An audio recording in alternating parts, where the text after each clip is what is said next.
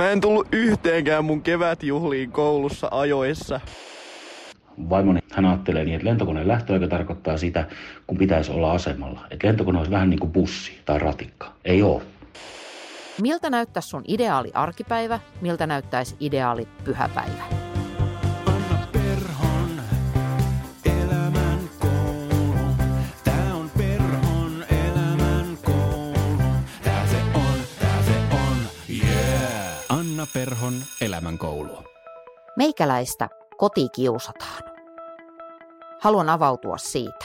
Kiusaamisen syy on se, että minähän valmennan aika paljon ajankäyttöä ja yleistä elämänhallintaa, vaikka olen itse sekaisin kuin seinäkello aika ison osan ajasta. Ja mun läheiset tietää sen. Mä en tullut yhteenkään mun kevätjuhliin koulussa ajoissa. Mä tulin aina sinne 15 minuuttia myöhässä. Älkää mua syyttäkö, ne oli mun vanhemmat. Vaimonihan ei edelleenkään ymmärrä sitä, että lentolippuun merkitty lentokoneen lähtöaika tarkoittaa sitä, että siellä lentokoneessa pitäisi jo olla sisällä valmiina lentokoneen lähtöön. Hän ajattelee niin, että lentokoneen lähtöaika tarkoittaa sitä, kun pitäisi olla asemalla. Että lentokone olisi vähän niin kuin bussi tai ratikka tai muuta. Ei oo.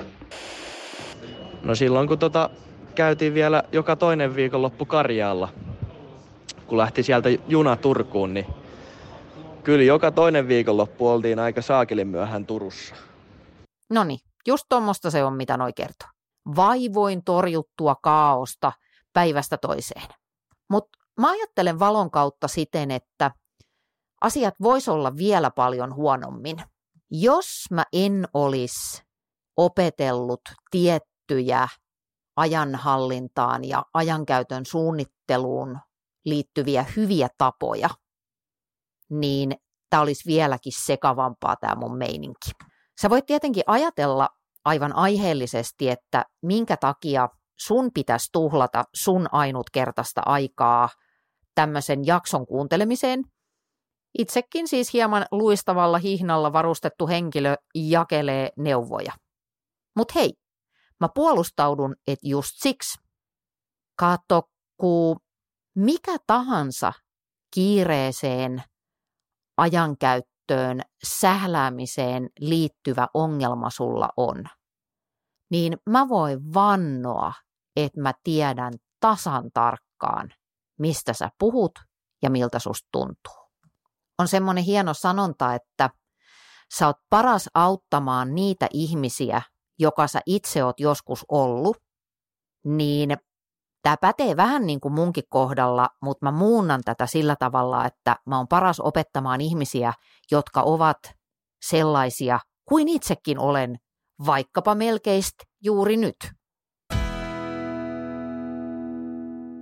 Eli tämän jakson pointti on puhua ajanhallinnasta ja siitä, miten kiirettä saisi jonkin verran kuritettua. Tämä oli mulle sikäli vaikea jakso käsikirjoittaa, että mä tiedän nykyisin tästä aiheesta vähän liian paljon. Mä oon kirjoittanut sellaisen kirjan muutama vuosi sitten, jonka nimi on Antisäätäjä, ja sen kannessa lukee rehvakkaasti, että luettuasi tämän kirjan sinulla ei ole enää koskaan kiire.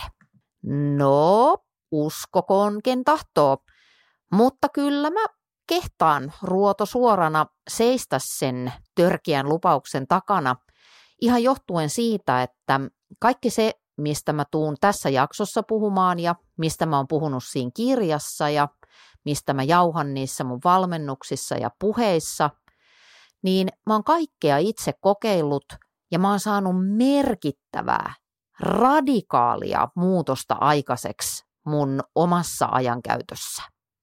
Ja siis muutos on toiminut parempaan suuntaan.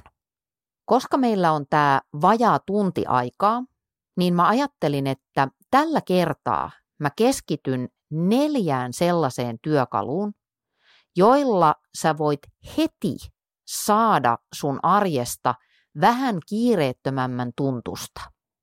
Kiirettä ei mun näkemyksen mukaan pysty mitenkään täysin deletoimaan elämästä, mutta siitä voi saada ihan hyvän gripin ja mä tämän oman kokemuksen ja ankaran jatkuvan treenaamisen pohjalta uskallan väittää, että kehittämällä fiksuja ajankäytön tapoja, niin elämästä tulee pikkusen stressittömämpää. Se kiireen aiheuttama kaoottisuuden tunne ainakin jonkun verran lievittyy.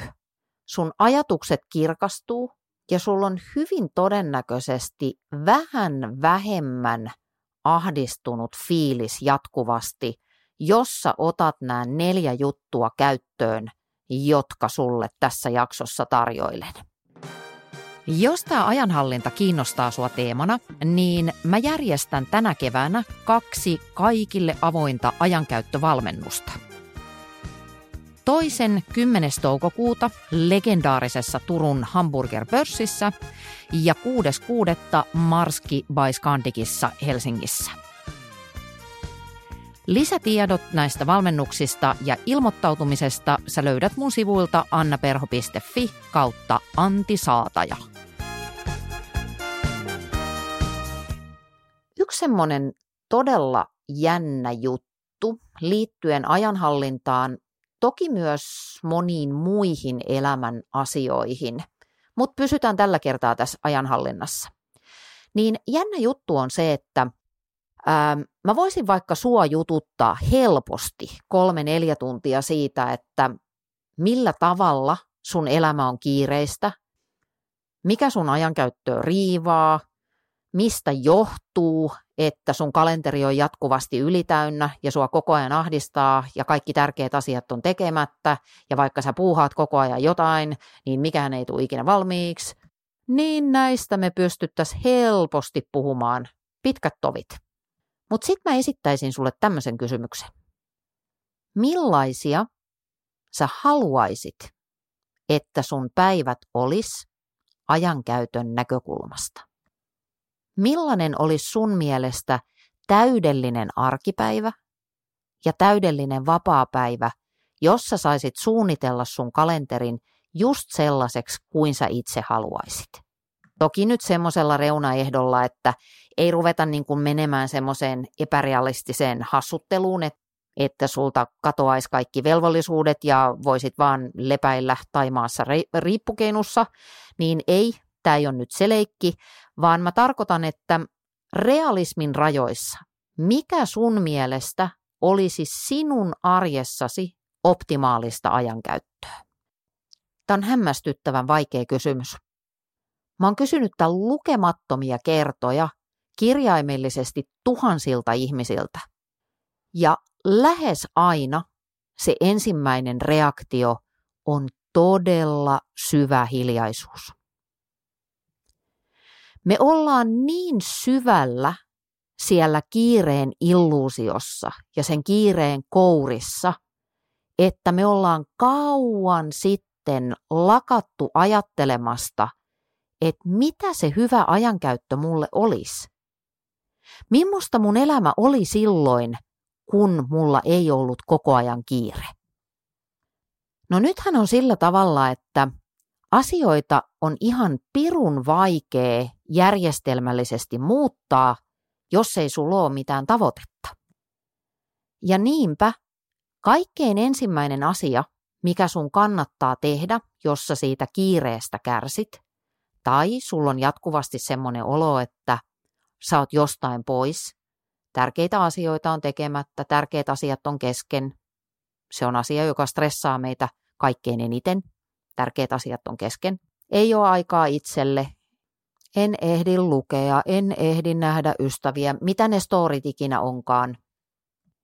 Niin aloita siitä, että sä keskittyneesti, tarkasti, huolellisesti kerrot itsellesi kirjoittamalla paperille, että millainen olisi sun unelmien päivä kalenterin näkökulmasta, ajankäytön näkökulmasta. Se, että sä määrittelet tämmöisen niin sanotun ihannetilan, niin sehän ei tietenkään tarkoita sitä, että kun sä oot sen sun hahmotelman tehnyt, niin sitten kaikki muuttuu miellyttäväksi ja kiireettömäksi. Ei se muutu, Mutta nyt sulla on jonkunnäköinen suunta. Sulla on jonkunnäköinen kartta siihen, että mitä tässä ollaan tavoittelemassa. Eli sen sijaan, tai ainakin sen rinnalla, että sä jatkuvasti voihkit sitä kiirettä, niin sulla onkin nyt joku toinen suunta, joku toisenlainen malli, jota sä tavoittelet. Ja kun meillä on tavoite, niin keinot päästä sinne näyttäytyy usein jopa taianomaisesti. Tällä mä tarkoitan käytännössä sitä, että jos ja kun kirjoitat itsellesi ylös sen, että miltä se toiveiden päivä näyttää, niin sitten varaa toinen kotvanen siihen, että sä kirjoitat itsellesi vaikka 20 erilaista tapaa, että miten tätä sun tavoitetta voisi edistää. Mitä tekemällä saisit vähän enemmän sitä, mitä haluat saada? Kynä ja paperi on kyllä muutenkin sun ystäviä, jos sä olet elämässäsi kovin kiireisessä vaiheessa. Se, minkä takia me inhotaan kiirettä, on se, että kiire on ytimeltään hallinnan tunteen menettämistä. Eiks niin? Sus tuntuu, että sä poljet ihan hurjasti jaloilla sillä tavalla, että sun nenä pysyy just ja just pinnan yläpuolella. Mutta jos sä hetkeksikin lopetat, niin sä vajoat sinne pinnan alle. Tai asiat jotenkin riistäytyy sun käsistä. Nyt nimenomaan hallinnan tunteen vaaliminen on psykologisesti meidän kaikkein tärkein perustarve. Me halutaan kokea olevamme turvassa. Me halutaan turvallisuutta, ennustettavuutta, tasaisuutta. Ja nyt kiirehän on oikeastaan kaiken tämän vastakohta. Silloin ei ole turvallinen olo, vaan on vähän huolestunut olo. Ennustettavuus kärsii, koska kiireessä tulee hutiloitua, eikä oikein ehdi funtsimaan siinä juostessa, että mitäköhän seuraavaksi. Kiireestä tulee myös tosi helposti semmoinen olo, että mä en enää itse päätäkään mun omasta elämästä, vaan se fokuspiste on jossain mun ulkopuolella. Joku muu määrää siitä, miten mä aikaani käytän. Joku muu määrittelee sen, miltä mun arki näyttää. Ja jos sisäinen fiilis on tää, niin voin kertoa, että hyvinvointikäyräsi lähtee vapaaseen pudotukseen. Ja tässä me tullaan siihen kynään ja paperiin. Nyt jos susta tuntuu, että sä oot täydellisen kaaoksen vallassa, niin ensinnäkin mä tiedän, miltä susta tuntuu. Mä ihan todella tiedän. Mutta ei hätää, sä saat sen homman kontrolliin muutamalla yksinkertaisella keinolla, joista ensimmäinen on tämä. Sä otat kynän ja ruutuvihon, sulkeudut johonkin tilaan, mistä kukaan ei löydä sua. Meet vaikka maakellariin tai minne tahansa, jossa sä saat olla ihan rauhassa 20 minuutin ajan. Tai jopa 30. Siis jos ollaan ihan hulluja, niin 30 minuutin ajan. Ja sit sä toimit seuraavasti. Kirjoitat siihen vihkoon joka ikisen tekemättömän asian, joka pyörii sun mielessä. Mä oon tehnyt tätä tehtävää usein itse. Mä oon teettänyt tätä sadoilla, jos sen tuhansilla ihmisillä. Ja se, mitä tapahtuu ihan aina, on seuraava juttu. Joku sanoo, että no ei tässä nyt sitten kuitenkaan ihan niin paljon ollut kaikkea, mitä mä luulin. Eli tämä tarkoittaa sitä, että kun sä saat sen sun kaalissa vellovan pyörteen jäsennettyä paperille, niin sä pystyt rauhallisemmin tarkkailemaan ja tarkastelemaan sitä, että mitä tässä itse asiassa oikein on menossa. Kuinka paljon tätä tekemistä on? Mikä osa siitä on aidosti kiireistä ja mikä on sellaista, minkä voi ihan helposti hoitaa myöhemminkin. Mikä on sellaista, mikä vaan jostain syystä on jäänyt vaivaamaan, mutta se ei oikeastaan ole oleellista. Ihan vaan esimerkin vuoksi, niin me ollaan nyt oltu Family Manin kanssa naimisissa ehkä, apua, mun pitäisi tietää, ei kerrota sille, 18 vuotta. Ja mulla on edelleen meidän hääkuvat, jotka ovat aivan ihania. Ihanan Ville Juurikkalan ottamat hääkuvat, niin ne on edelleen laittamatta albumiin. Ja mulla on ihan pikkusen semmoinen fiilis, että vielä tulee menemään toiset 18 vuotta ennen kuin niitä mihinkään liimaillaan. Ja tämä voisi olla esimerkki sellaisesta asiasta, joka häiritsee, kun se on tuolla mielessä, mutta kun sen siirtää paperille, niin sitten huomaa, että okei, hääkuvat, tavallaan tärkeä juttu, mutta ei mitenkään niin tärkeä, eikä ainakaan kauhean kiireinen. Päätellen siitä, että ne on nyt parikymmentä vuotta lojunut siellä laatikossa, mistä niitä kyllä pystyy ihan halutessaan katselemaan ilman albuumiakin. Mutta siis mun pointti on, että kirjoita kaikki tekemätön työ sekä kotona että duunissa, kaikilla elämän alueilla, kirjoitat sen sinne vihkoon. Sitten jos sä haluat pikkusen hifistellä, niin sun kannattaa toimia sillä tavalla, että sä vähän järjestelet niitä tekemättömiä hommia eri otsikoiden alle. Eli sanotaan, että sulla voi olla vaikka projekti 1, 2 ja 3, sitten sulla voi olla siellä vaikka kylpyhuoneremonttia, siellä voi olla lasten harrastuskuskaukset ja whatever. Mutta siis idea se, että sä jäsentelet sitä listaa ihan vaan siitä syystä, että on kivempi katsoa sellaista listaa, jossa sulla on 10 otsikkoa ja muutama juttu niiden alla, kuin semmoista sekavaa 80 jutun listaa. Mä lupaan sulle, että jos vaan uskallat tehdä tämän listauksen, niin sun olo helpottuu välittömästi. Usein kun tätä tehtävää teetään jossain valmennuksissa, niin mä aistin kauhua ihmisten katseissa, kun ne tuijottaa mua. Ja se johtuu siitä, että niin kauan kun me pidetään tätä tekemättömien töiden pyörrettä vaan siellä meidän kaalissa, niin se jäsentymättömyys nimenomaan tuottaa sitä hallitsemattomuuden tunnetta, mutta sitten paradoksaalisesti me ollaan haluttomia näkemään, että mikä tarkkaan ottaen niitä ikäviä fiiliksiä aiheuttaa. Eli siis sullakin voi olla semmoinen tunne, että sä et uskalla tehdä sitä listaa, koska sitten viimeistään paljastuu, että sä et tuu selviämään siitä kaikesta. Mutta mä toistan vielä kerran, mä lupaan, sä tulet. Ja tää on ensimmäinen askel sillä tiellä. Editti Eetu tässä taas, moi! Lähetä palautetta osoitteeseen info@annaperho.fi tai WhatsAppissa 050 549 5094 mieluiten ääniviestillä. Kerro, jos viestiäsi ei saa käyttää osana ohjelmaa. Viestit luetaan anonyymisti tai pelkällä etunimellä.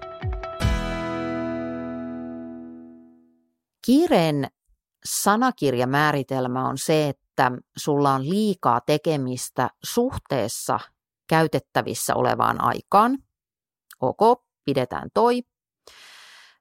Ja kiirettä voidaan sitten jäsentää ihan todella monenlaisilla eri tavoilla, mutta mä nappaan nyt tähän sellaisen mallin, jossa ajatellaan, että kiire toimii ikään kuin kahdella tasolla. Tai on olemassa kahdenlaista kiirettä, sanotaan näin. Toinen kiire on tämmöistä, voisiko sanoa syklistä kiirettä. Tästä esimerkki voi olla vaikkapa pikkulapsiarki. Sulla on, sanotaan vaikka 3 tuommoista ala-asteikäistä lasta, niin totta kai se aiheuttaa painetta sinne arkeen, etenkin jos vanhemmat tai vanhempi käy töissä. Tai monien duunissa on sesonkeja. Vaikkapa kirjanpitäjät, niin ihan pääjäässä tekee tilinpäätöksiä kesäkuussa ja joulukuussa. Tai yrittäjällä on aikoja, ihania aikoja, jolloin tilauskirja on täynnä ja sitten tehdään kun töitä on. Tämä ei ole täydellinen määritelmä, mutta mä yritän. Tätä syklistä kiirettä määrittää se, että se muodostuu asioista, joihin sä et voi vaikuttaa ollenkaan tai joihin sä voit vaikuttaa varsin vähän. Eli vaikka siinä pikkulapsiaikana silloin tällöin käy mielessä semmoinen ajatus, että voi kun nämäkin olisi jo vähän isompia, niin sä et ajatuksen voimalla saa niitä vanhenemaan.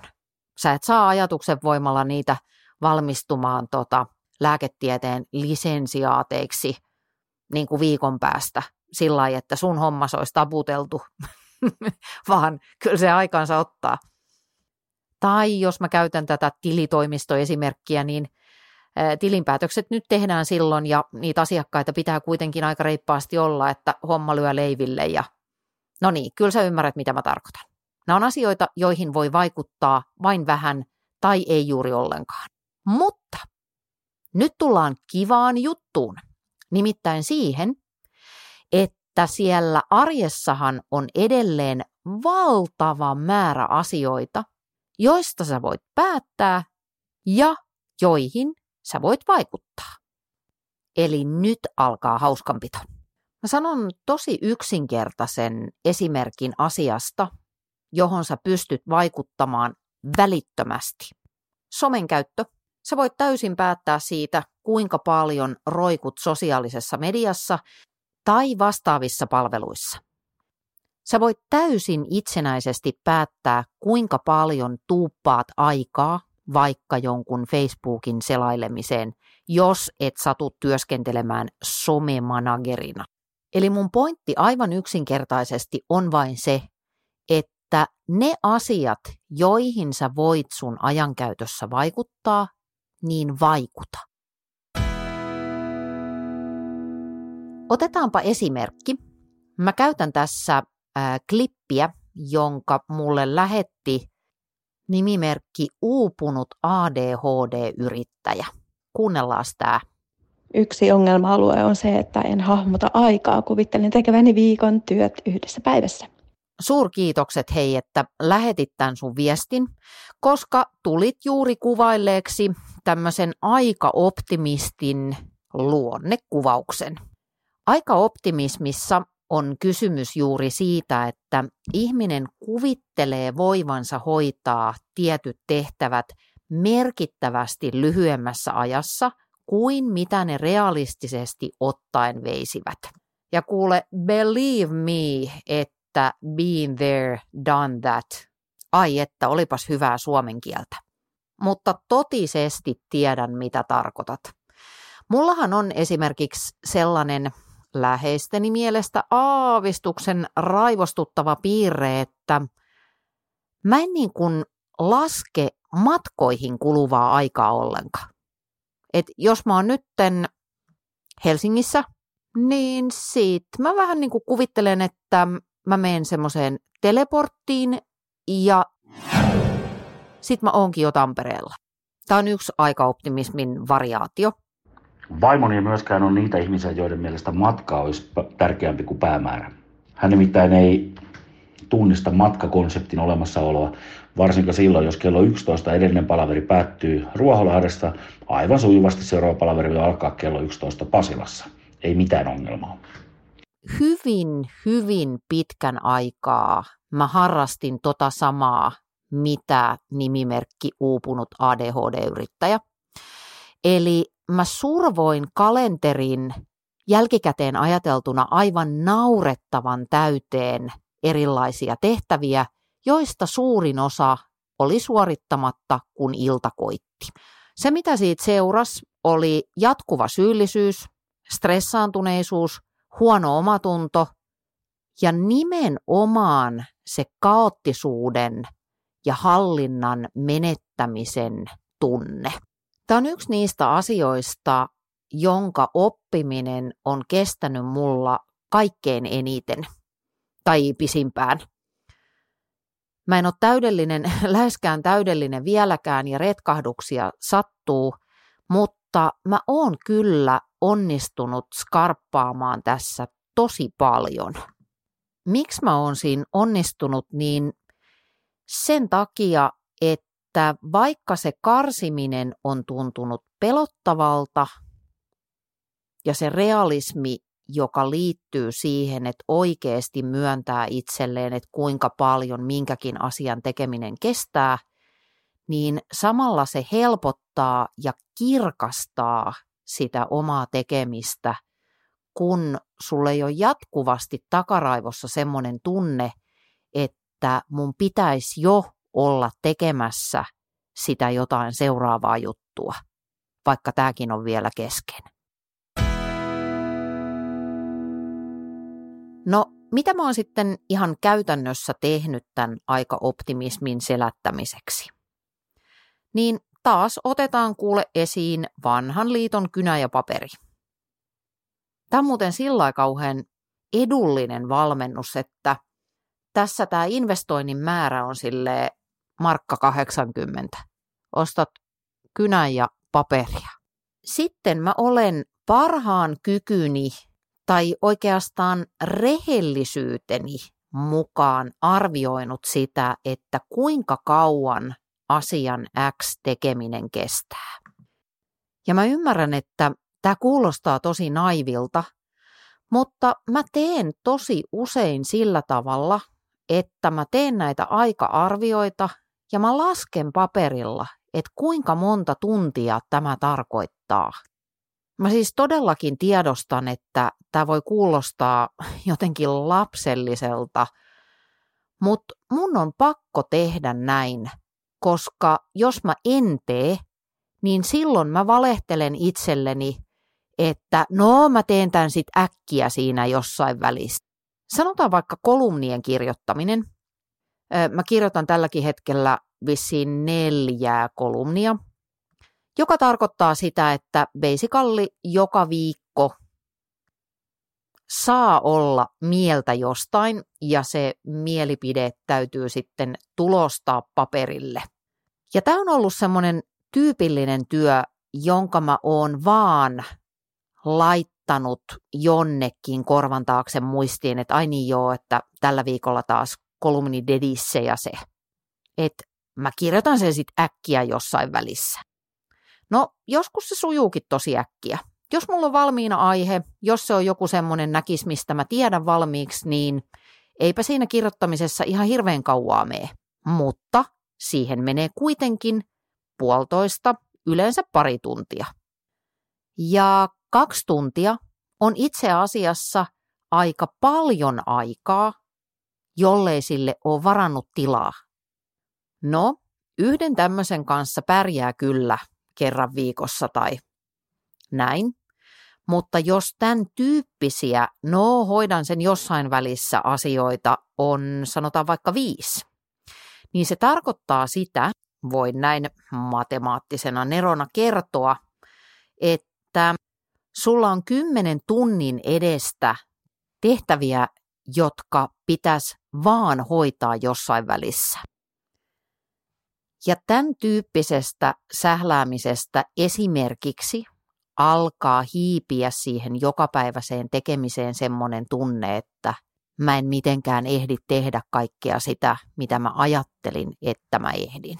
Toinen pointti liittyen tähän aikaoptimismiin on se, että lähdekirjallisuudessa, siis jos ajatellaan time management-kirjallisuutta, niin mä oon törmännyt todella monta kertaa sellaiseen lukuun, joka tukee myöskin mun omaa empiiristä pitkän aikavälin havaintoa, että yhteen päivään mahtuu 1-3 tärkeää asiaa ja 3 on paljon. Tarkoitan tällä sitä, että tärkeät asiat ovat useimmiten niitä, jotka vievät eniten aikaa ja keskittymistä. Ja niitä ei voi määräänsä enempää mahduttaa kalenteriin. A siksi, että se ihan konkreettinen aika, eli ne tunnit loppuu kesken, ja B siksi, että meidän aivot eivät pysty operoimaan ikään kuin korkeimmalla kaistalla kovinkaan montaa tuntia päivässä. Tästä on vähän erilaisia arvioita, mutta semmoinen aika suosittu luku on 4 tuntia. Meidän aivojen prime time on 4 tuntia ja sinä aikana pitäisi pystyä tekemään ne kaikkein vaativimmat ajatushommat. Ja sitten muina aikoina hoitaa niitä muita hommia. Kun mä itse ensimmäistä kertaa aloin törmätä tähän 1-3 tärkeitä asiaa päivässä, niin mä olin aivan kauhuvallassa. Mä ajattelin, että nyt loppu kyllä, yrittäjätytöltä leipäsuusta. Mutta sitten kun suostuin suunnittelemaan päiviäni ja suostuin tekemään tämmöistä realistisempaa laskentaa, ja nyt kun mä oon tätä harrastanut sentään jo melkein 10 vuotta, niin täytyy sanoa, tai siis saan iloisesti sanoa, että mun aikaansaannosten määrä sekä laatu on merkittävästi kasvanut sen jälkeen, kun mä hyväksyin, että yhteen päivään mahtuu varsin rajattu määrä asioita, mutta kun ne tekee kunnolla, niin sit voi illalla olla silleen, että hyvä Anna, et saanut maailmaa valmiiksi, mutta nää sait. Kuule, onneksi olkoon. Edit Tieto tässä moi. Otahan Elämänkoulu seurantaan siinä podcast-palvelussa, mitä ikinä käytätkään. Seuraa lisäksi Instagramissa @annaperho tai annantalo @olipakerrantalo. Eli mä kertaan vielä. Aika optimistille tärkeää on se, että sä hyvin rehellisesti edes kerran elämässäsi kertoisit itsellesi sen, kuinka paljon tekemiseen X oikeasti kuluu aikaa. Sitten tietysti tähän kuuluu sen evaluoiminen, että mikä on tärkeää tai tärkeintä ja mikä on turhaa, jonka pitää väistyä sen tärkeän tieltä, mutta siihen työkaluun mä en mene tällä kertaa. Otetaan se joku toinen kerta. Mutta jollakin tavalla sun pitää saada päätettyä, että mitkä on ne 1-3 tärkeintä juttua tänään, jotka mä haluan saada aikaiseksi. Ja sitten ne laitetaan kalenteriin ja kaikki muu tulee vasta niiden jälkeen. Voi hitsi, mä voisin puhua tästä vaikka kuinka kauan, miksi tämä toimii ja miten tämä toimii. Mutta uskon mua, kokeile 2 viikon ajan tällaista tekniikkaa. Tämä on 90 sekunnin ajankäyttövalmennus.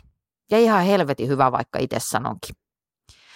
Nyt sä voit vaikka pausettaa tämän ohjelman, niin kirjoita paperille 2 asiaa, jotka haluat saada huomisen päivän aikana aikaiseksi.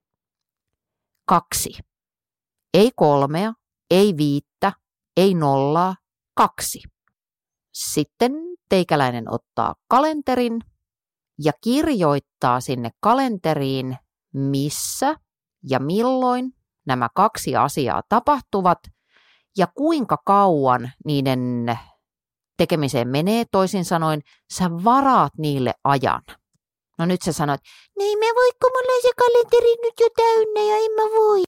No sit se vaihtoehto on jättää ne tekemättä. Anna olla ja jatka samaa kuin tähänkin mennessä. Ei, kun pointti on just siinä, että sä päätät, että mitkä siitä huomisesta tekemisestä on ne 2 tärkeintä juttua. Ja sä teet ne ensin tai sä laitat niille oman paikan. Ja sit se kaikki muu tulee vasta sen jälkeen. Ja taas, mä lupaan sulle, että jos sä sitoudut tähän ja laitat kaikkes peliin sen eteen, että tää onnistuu, niin sul on niin voittajafiilis huomenna illalla. Mutta ei siinä vielä kaikki. Sitten kun se voittajafiilis tulee, niin sit sä käytät seuraavan 30 sekuntia siihen, että sä mietit, miksi onnistuit.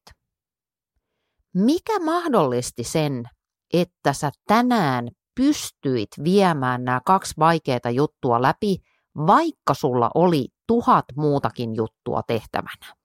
Jos et onnistunut vielä, sä et saanutkaan niitä juttuja tehtyä tai joku meni pieleen, niin sitten vähän tarkastelet sitä, että mistä tämä johtuu.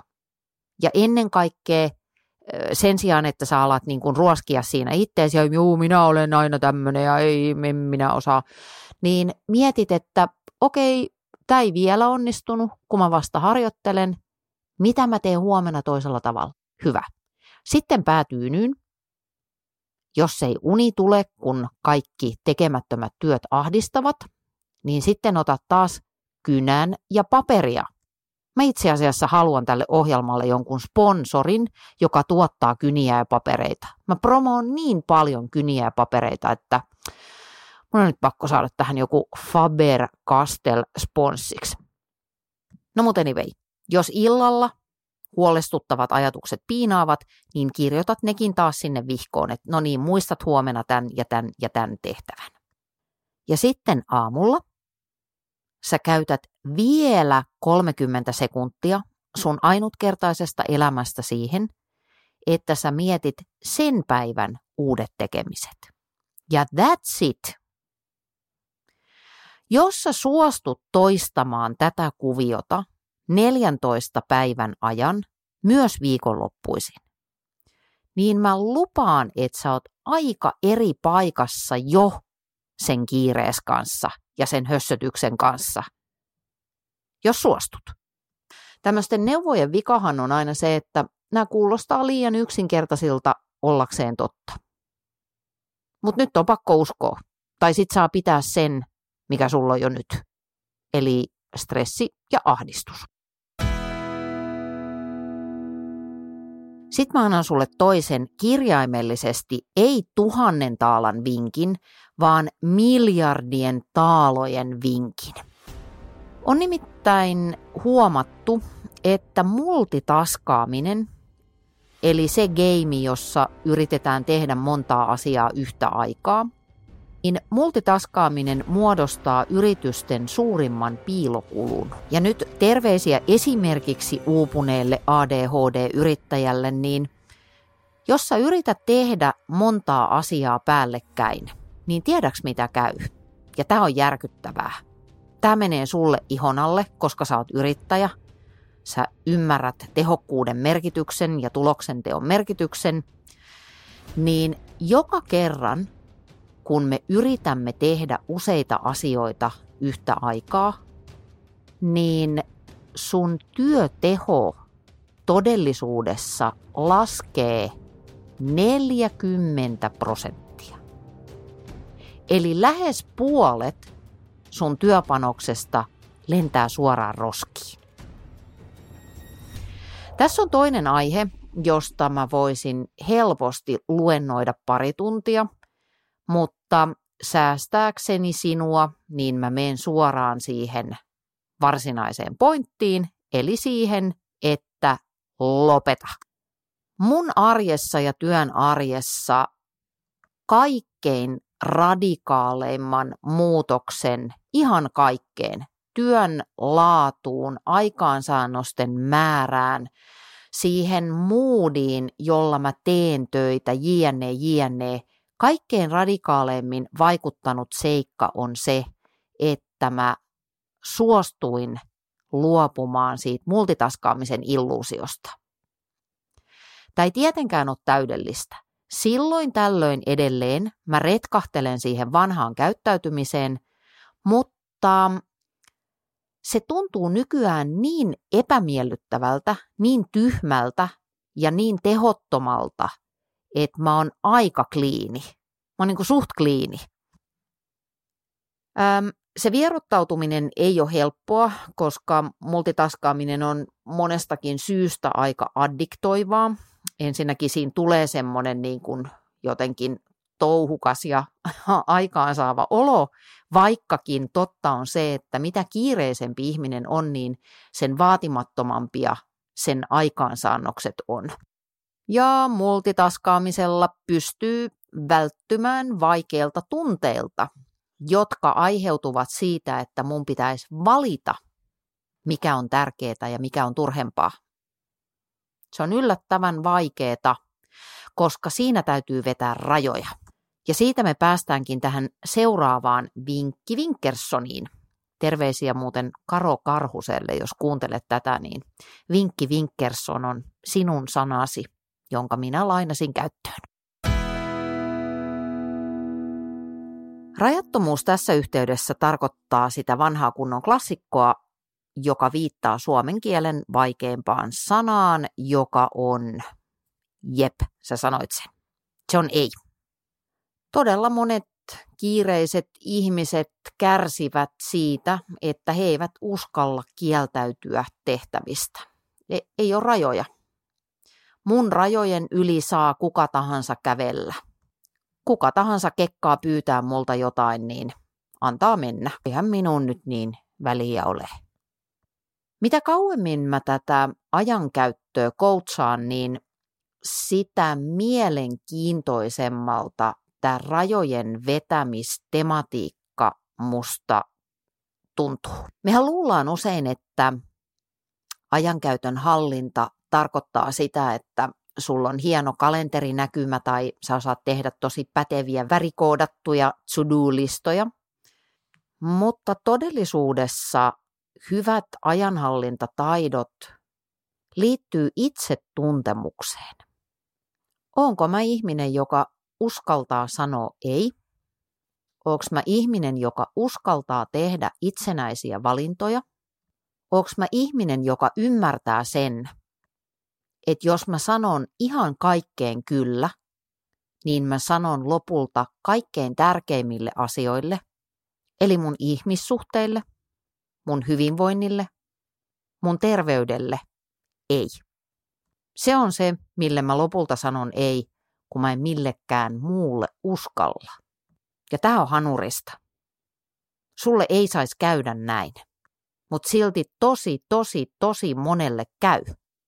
On jännä juttu, että kun mä käyn ihmisiä valmentamassa, niin joka ikisessä porukassa on aina se 1 tai 2 tyyppiä, joille tämä rajojen asettaminen ei tunnu olevan minkäänlainen ongelma.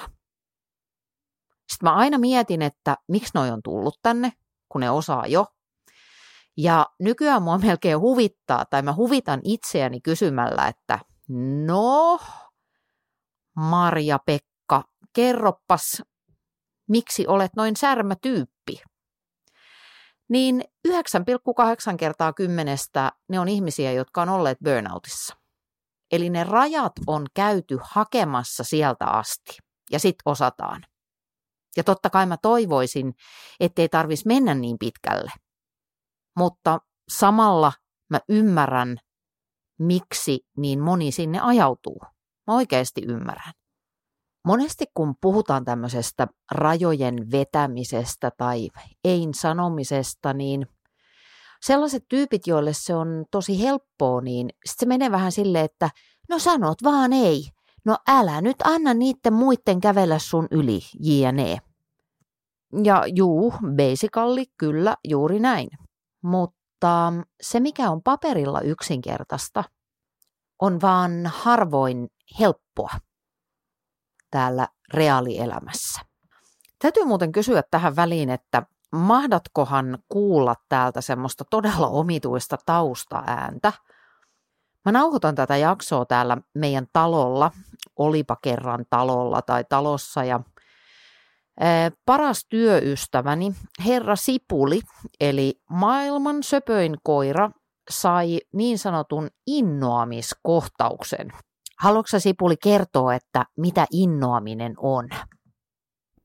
Joo, eli innoaminen tarkoittaa sitä, että mä joudun itse järjestelemään itselleni mahdollisimman mukavat oltavat tänne pari vuoteeseen. Mun on hiukan vaikea rentoutua täällä, koska sä vaan nauhoitat koko ajan noita sun podcasteja, vaikka mä haluaisin jo nukkua. Ja miksi tää on innoamista, niin siksi, että innon Markokin yrittää aina saada ympäristöstä mahdollisimman mukavan ja esteettisesti sopivan. Näin, hyvät naiset ja herrat. Herra Sipuli. Silloin muuten, kun mä olin radiossa töissä, niin me aika usein juteltiin meidän tiimin kanssa, että me ei välttämättä kyllä olla oikeasti radiossa töissä, vaan me ollaan semmoisessa hyvin edistyksellisessä mielisairaalassa, jossa mennään mukaan niihin potilaiden fantasioihin ja annetaan niiden kuvitella, että ne on radiossa töissä ja jotenkin mulla on nyt pikkusen samanlainen fiilis nyt. Mutta jos sä haluat kuunnella lisää maailman söpöintä puhuvaa koiraa, niin mun Instagramin kohokohdissa on paljon tätä läppää. No niin, palataanpa sitten perustarinaan ja siihen, että miksi on niin vaikea sanoa ei. Tosi monta kertaa, kun mä juttelen jonkun vaikkapa asiakkaani kanssa, jolla on major ajankäyttöongelmia, niin sitä voisi ajatella, että siinä vähän järjestellään sitä kalenteria ja sitten mä sanon, että nyt vaan alat sanoa ei kaikille. Mutta jotenkin ne jutut menee helposti ja tosi nopeasti sellaiselle tasolle, jossa mä ymmärrän, että me ollaan tekemisissä jonkun paljon kalenterin täyttämistä syvemmän asian kanssa. Mä oon suuri Jungin fani ja Carl Junghan oli tyyppi, joka kehitti muun muassa tämän varjon käsitteen. Varjo on siis se paikka, jossa asuu kaikki ne asiat ja piirteet, jotka me halutaan piilottaa muilta. Ja tämä varjo tulee vastaan itse asiassa häkellyttävän monissa elämän ahtaumissa, kuten vaikkapa siinä, että miksi en uskalla sanoa ei, miksi mä en uskalla vetää rajoja. No ehkäpä sen takia, että sä oot tunkenut sinne varjoos jonkun semmoisen ominaisuuden, jota sä oot alkanut pitää pahana, vaikka se ei oikeasti sitä ole.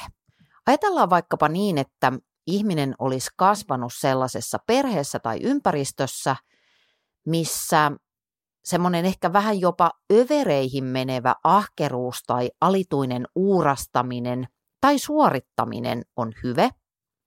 Ja sitten on vähintään sanattomasti annettu ymmärtää, että laiskottelu tai paikallaan pysyminen on pahe. No nythän jokainen valistunut ihminen ymmärtää, että niin sanottu laiskottelu, eli palautuminen ja lepääminen, niin ilman niitä me ei pystytä olemaan tehokkaita. Jollet sä lepää, sä et ole tehokas. Jos et sä lepää, susta tulee semmoinen ultrajuoksija, semmoinen löntystelijä, semmoinen, joka löntystelee 2000 kilometriä, kun sä voisit olla pikajuoksija, joka vetää satasia, käy välillä hierojalla, tankkaamassa, vähän niin kuin palautumassa ja sitten taas uudestaan satanen täysillä. Mutta jos sulla on semmoinen uskomus, että levätä ei saa, niin silloin aika helposti sä lastaat sen kalenteris ylitäyteen kaikkea, koska sä ajattelet, että mitä puuhakkaampi sä oot, sen parempi ihminen sä oot. Tai ajatellaan vaikka, että sä oot jäänyt vaille rakkautta. Sua ei ole hyväksytty tai sillä hyväksymisellä on ollut hinta. Et sit saa rakkautta ja sit saa vähän myönteistä silmää, jos on tehnyt oikein hyvin jotain tai oikein paljon jotain. Toki siis ihmisiltä ja lapsilta pitää mielestäni voida vaatia asioita. Se on mun maailmankatsomuksessa erittäin hyödyllistä, että uskalletaan vaatia. Mutta se on eri asia kuin hyväksynnän lunastaminen tekemisen kautta. Nämä on kaksi totaalisen eri asiaa. Ja sitten kun nämä sekoitetaan, niin siitä ei ole kauheasti hyötyä. No niin, eipä mennä siihen, vaan hengitän pari kertaa tietoisesti ja mennään eteenpäin. Eli siellä varjossa saattaa olla aika usein ihan semmoinen tiedostamatonkin suoranainen refleksi hakea hyväksyntää sillä, että mä teen asioita tai yritän olla ihmisille mieliksi. Tämähän on miellyttäjän tarina myöskin. Mä oon päätellyt joskus lapsena, että jos mä oon samaa mieltä kaikkien muiden kanssa, tai jos mä en koskaan valita tai mä en koskaan laita hanttiin, mä en koskaan kapinoi, mä en ole koskaan se tyyppi, joka sanoo ei, vaan minä otan ja suoritan. Niin ennen kuin tämmöisestä käyttäytymismallista tulee tietoiseksi, niin on ihan helkkarin vaikea sanoa ei mihinkään. Koska se tarkoittaisi sitä, että mä aktiivisesti yritän olla ei pidetty. Tähän on täysin absurdia, kun sen sanoo tällä tavalla ääneen, mutta näin me kyllä, ikävä kyllä, usein ajatellaan. Tämä on se todellinen vaikutin siellä takana, että minkä takia mä en pysty kieltäytymään, miksi en pysty lausumaan peräkkäin kirjainta e ja i. No mitä sitten voi tehdä? Se on ihan oman jakson aihe, se voi olla pitkän psykoterapian aihe, tai joskus se voi olla vaan sen aihe, että yhtäkkiä tajuu, että niin muuten, totta, näinhän mä aina toimin. Kieltäytyminen on vaikeaa tosi monella tasolla ja tästä kyllä varmaan tästäkin täytyy tehdä oikeasti oma jakso, mutta mun semmoinen perusohje olisi se, että rupee treenaamaan sitä ei-sanomista. Ja treenaa sitä niin pienillä asioilla, että se on tarpeeksi helppoa. Ota joku asia tällä viikolla, johon sä sanot, että sorry, mutta nyt ei pysty. Hyvä rajanvetoharjoitus on esimerkiksi semmoinen, että sä sanot ei ja sitten et selitä. Sä vaan sanot kylmästi, että ei. Kohteliaasti, mutta jämäkästi. Valitettavasti minulla on tällä hetkellä sellainen tilanne, että ei, en pysty leipomaan 700 mokkapalaa viikonlopun lasten futisturnaukseen. Ehkä tämä esimerkki oli liioiteltu, mutta aloita pienestä. Sano, että et pysty nyt. Älä pyydä anteeksi. Älä selitä. Sanot vaan, että nyt ei pysty. Tämä on vaikeeta. Sä joudut kellumaan epämiellyttävissä tunteissa, mutta jää tarkkailemaan, sammuuko aurinko, kun sinä, maailman tärkein ihminen, sanot ei. Mulla soi muuten niin paljon Maija vilkkumaan ei päässä, että ei mitään järkeä. Edit-Tietu tässä moi. Anna mennä Elämänkoulu live järjestetään toukokuun 1. viikonloppuna. Ilmoittaudu waitlistille osoitteessa annaperho.fi. Etusivulla on ruutu, jossa lukee Anna mennä. Klikkaa siitä ja pääset listalle. Hei, vedetään vielä nippuun tämä jakso. Ensinnäkin, kerro itsellesi, mikä olisi juuri sinun elämässäsi parasta mahdollista ajankäyttöä. Miltä näyttäisi sun ideaali arkipäivä, miltä näyttäisi ideaali pyhäpäivä. Sitten kun tämä on kirjoitettu sinne vihkoon kynällä ja hei Faber-Castellin tyypit, soitelkaa, voin ottaa sponsseja vastaan, vielä mahtuu, niin kun sä oot kirjoittanut sinne vihkoon, että mikä sun tavoite on, niin sen jälkeen keksi sinne 20 erilaista toiminnallista tapaa saada lisää sitä sun arkeen, mitä sä toivot. Sitten jos sun on kaali niin kuin ihan sekaisin, niin kirjoita kaikki tekemätön työ sinne samaan vihkoon. Tee se vaikka pelottaa. Otat vaikka pienen piiskaryypyn kuule sitä ennen ja sitten sinne vaan luettelet kaikki asiat, jotka on tekemättä. Sitten vähän järjestelet niitä ja sitten pohdit sitä, että mikä näistä on oikeasti tärkeää. Sitten heti kun tämä ohjelma päättyy, niin käytät 30 sekuntia siihen, että sä päätät, että mitkä 2 juttua huomenna on kaikkein tärkeimpiä asioita. Mitkä 2 asiaa sä aiot saada aikaiseksi, vaikka mikä olisi. Sitten laitat ne kalenteriin, missä ja milloin. Jos sä oot aikaoptimisti, niin sitten sä arvioit, että kuinka paljon realistisesti ottaen nämä 2 asiaa vievät aikaa ja sitten taas sinne kalenteriin, missä ja milloin. Sitten sä mietit illalla, että miksi onnistuit, miksi et, ja seuraavana aamuna sama uudestaan. Lopetat multitaskaamisen 14 päiväksi, vaikkapa sitten. 2 viikkoa pyrit siihen, että teen yhtä juttua kerralla. Retkahduksia tulee tosi paljon, mutta sinnikkäästi palaat polulle. Ja jos sulle on tosi vaikeaa sanoa ei, niin tutki vähän sitä, että miksi se on niin vaikeaa. Mikä siinä niin kuin tarkkaan ottaen pelottaa? Ja mitä sä luulet, että tapahtuu, jos teikäläinen kieltäytyy jostain hommasta? Jos sä näitä treenaat, sanotaan vaikka 14 päivän ajan, otat semmoisen kokeilun. Tämä on niin kuin huumekauppaa, että tässä on nyt tämä ilmainen sample size. Niin koklaat tätä ja katot, miten toimii. Niin jos ei mikään muutu, niin mä alan itse asiassa uskoa siihen radio olikin mielisairaala teoriaan. Hei,